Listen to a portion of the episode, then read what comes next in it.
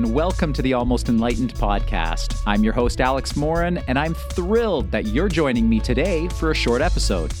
I think you're going to have some fun with this one, so I'm going to jump right into it. Today's episode is called Is It Possible to Be in Two Places at the Same Time?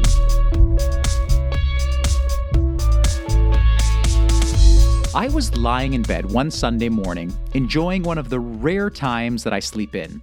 You see, normally I get myself up before the rest of the family and have a morning meditation. But given that the previous night was a late night, by my standards, a sleep in felt, well, perfect. But as I slowly began to wake up naturally, I could feel the pull of wanting to stay in bed with my wife and our youngest son. So I decided that I'd meditate from my pillow while everyone else continued to sleep. It took me about a minute or so to ease into a frequency that was blissful. Sometime later, as my young son and wife began the slow process of waking up, a feeling of love and gratitude swept over me.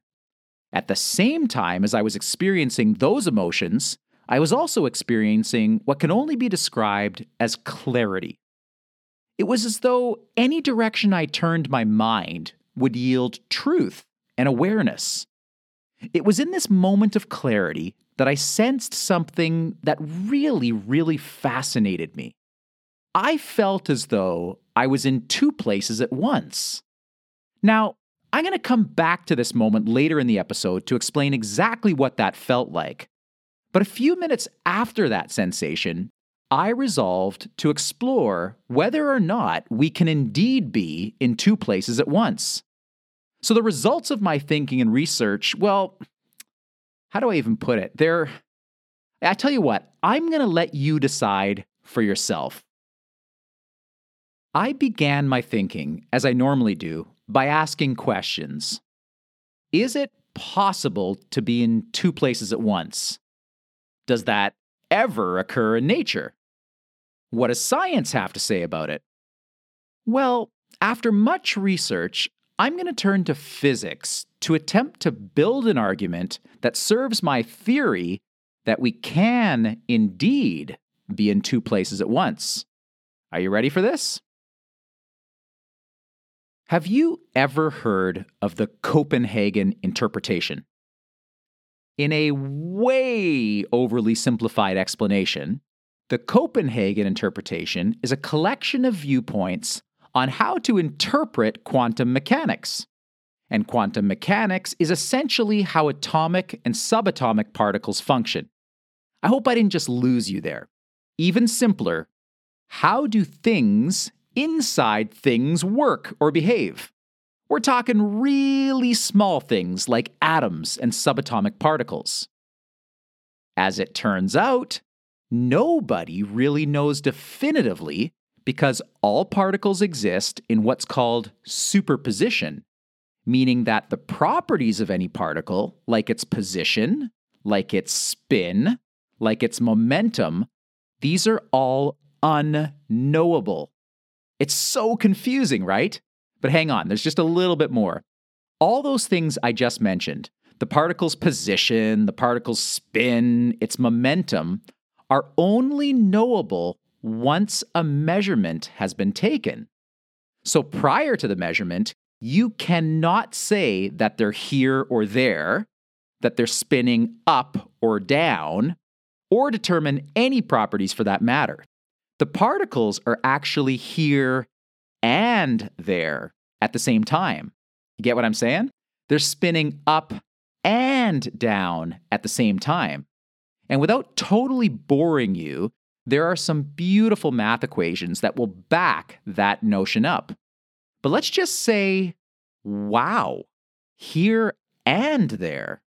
You don't say. Have you ever wondered who you truly are? Are you the sum of your body parts? Are you an identity? Are you your thoughts? Are you all of that? Or are you none of that? I suppose if I were to lose an arm, I'd still be Alex. And I suppose if I were to lose all of my other three limbs, I'd still be Alex.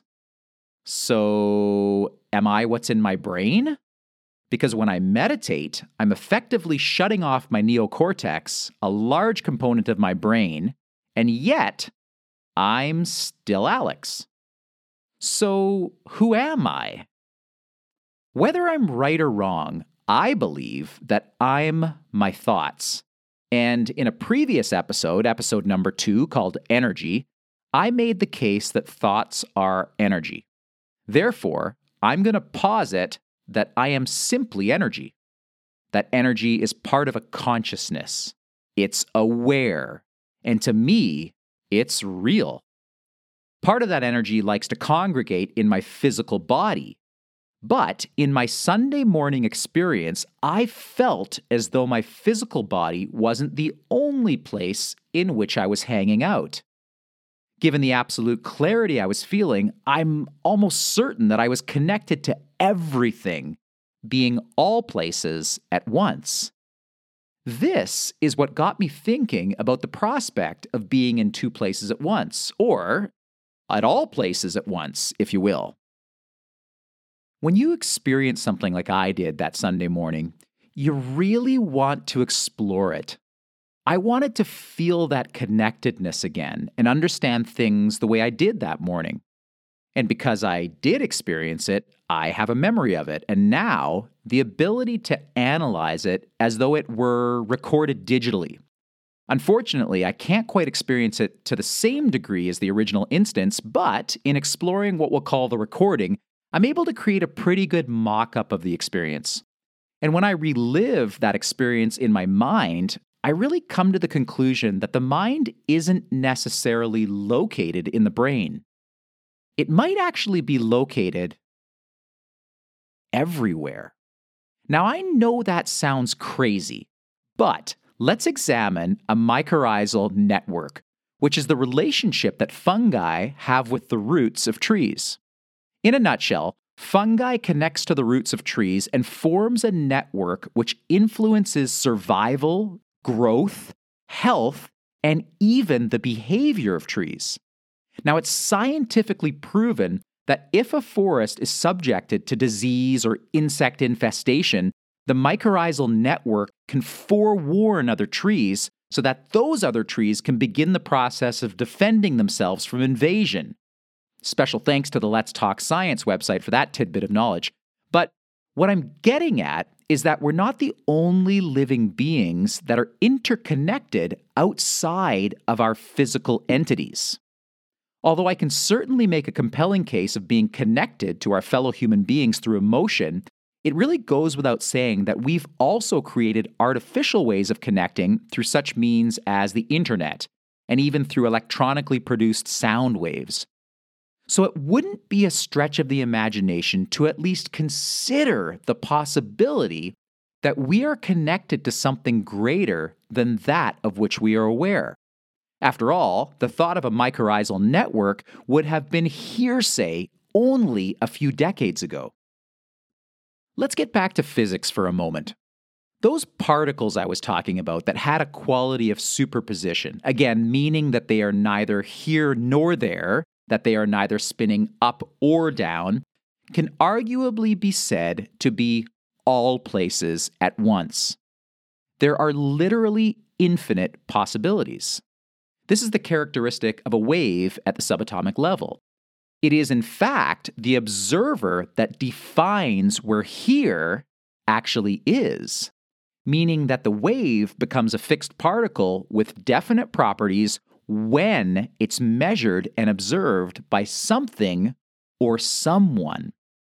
So, if I can essentially shut off the frontal cortex during a meditation, which is responsible for processing sensory information from the surrounding world, am I voluntarily taking away my power of observation and entering a realm where my mind exists in all places, similar to what we see with those subatomic particles?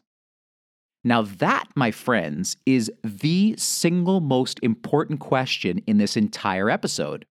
Because if the answer is yes, and we could exercise great control over the frontal cortex, it would mean that our thoughts can be everywhere at once. And if you followed the argument that I've been building, and I am my thoughts, then I am literally everywhere. I'm physically where I'm at, and my true being is connected to everything. Hence, I am in two places at once. As you can plainly see, I had a bit of fun with today's episode, and I took it a little outside the box. But it really doesn't discount the sensation I felt on that Sunday morning. And it certainly challenges me, and even possibly you, to examine who we truly are. I'll repeat the question that I asked earlier Have you ever wondered who you truly are? I think that in the near future, as we continue to make progress in the fields of quantum physics, psychology, and biology, just to mention a few disciplines, that we're going to uncover more evidence that points to the fact that we aren't exactly what or who we think we are. Now, whether I'm right or wrong remains to be seen. So, in the meantime, if I had any advice to share, I'd say enjoy the moment and challenge yourself from time to time to look beyond what you know. Because, like I say to so many of my students, there are invisible worlds everywhere. Our growing awareness is what opens those invisible worlds up. So, thanks for listening today. I'm appreciative of your support, and I always look forward to catching up with you. So, I will see you again next week, and always know that I appreciate you.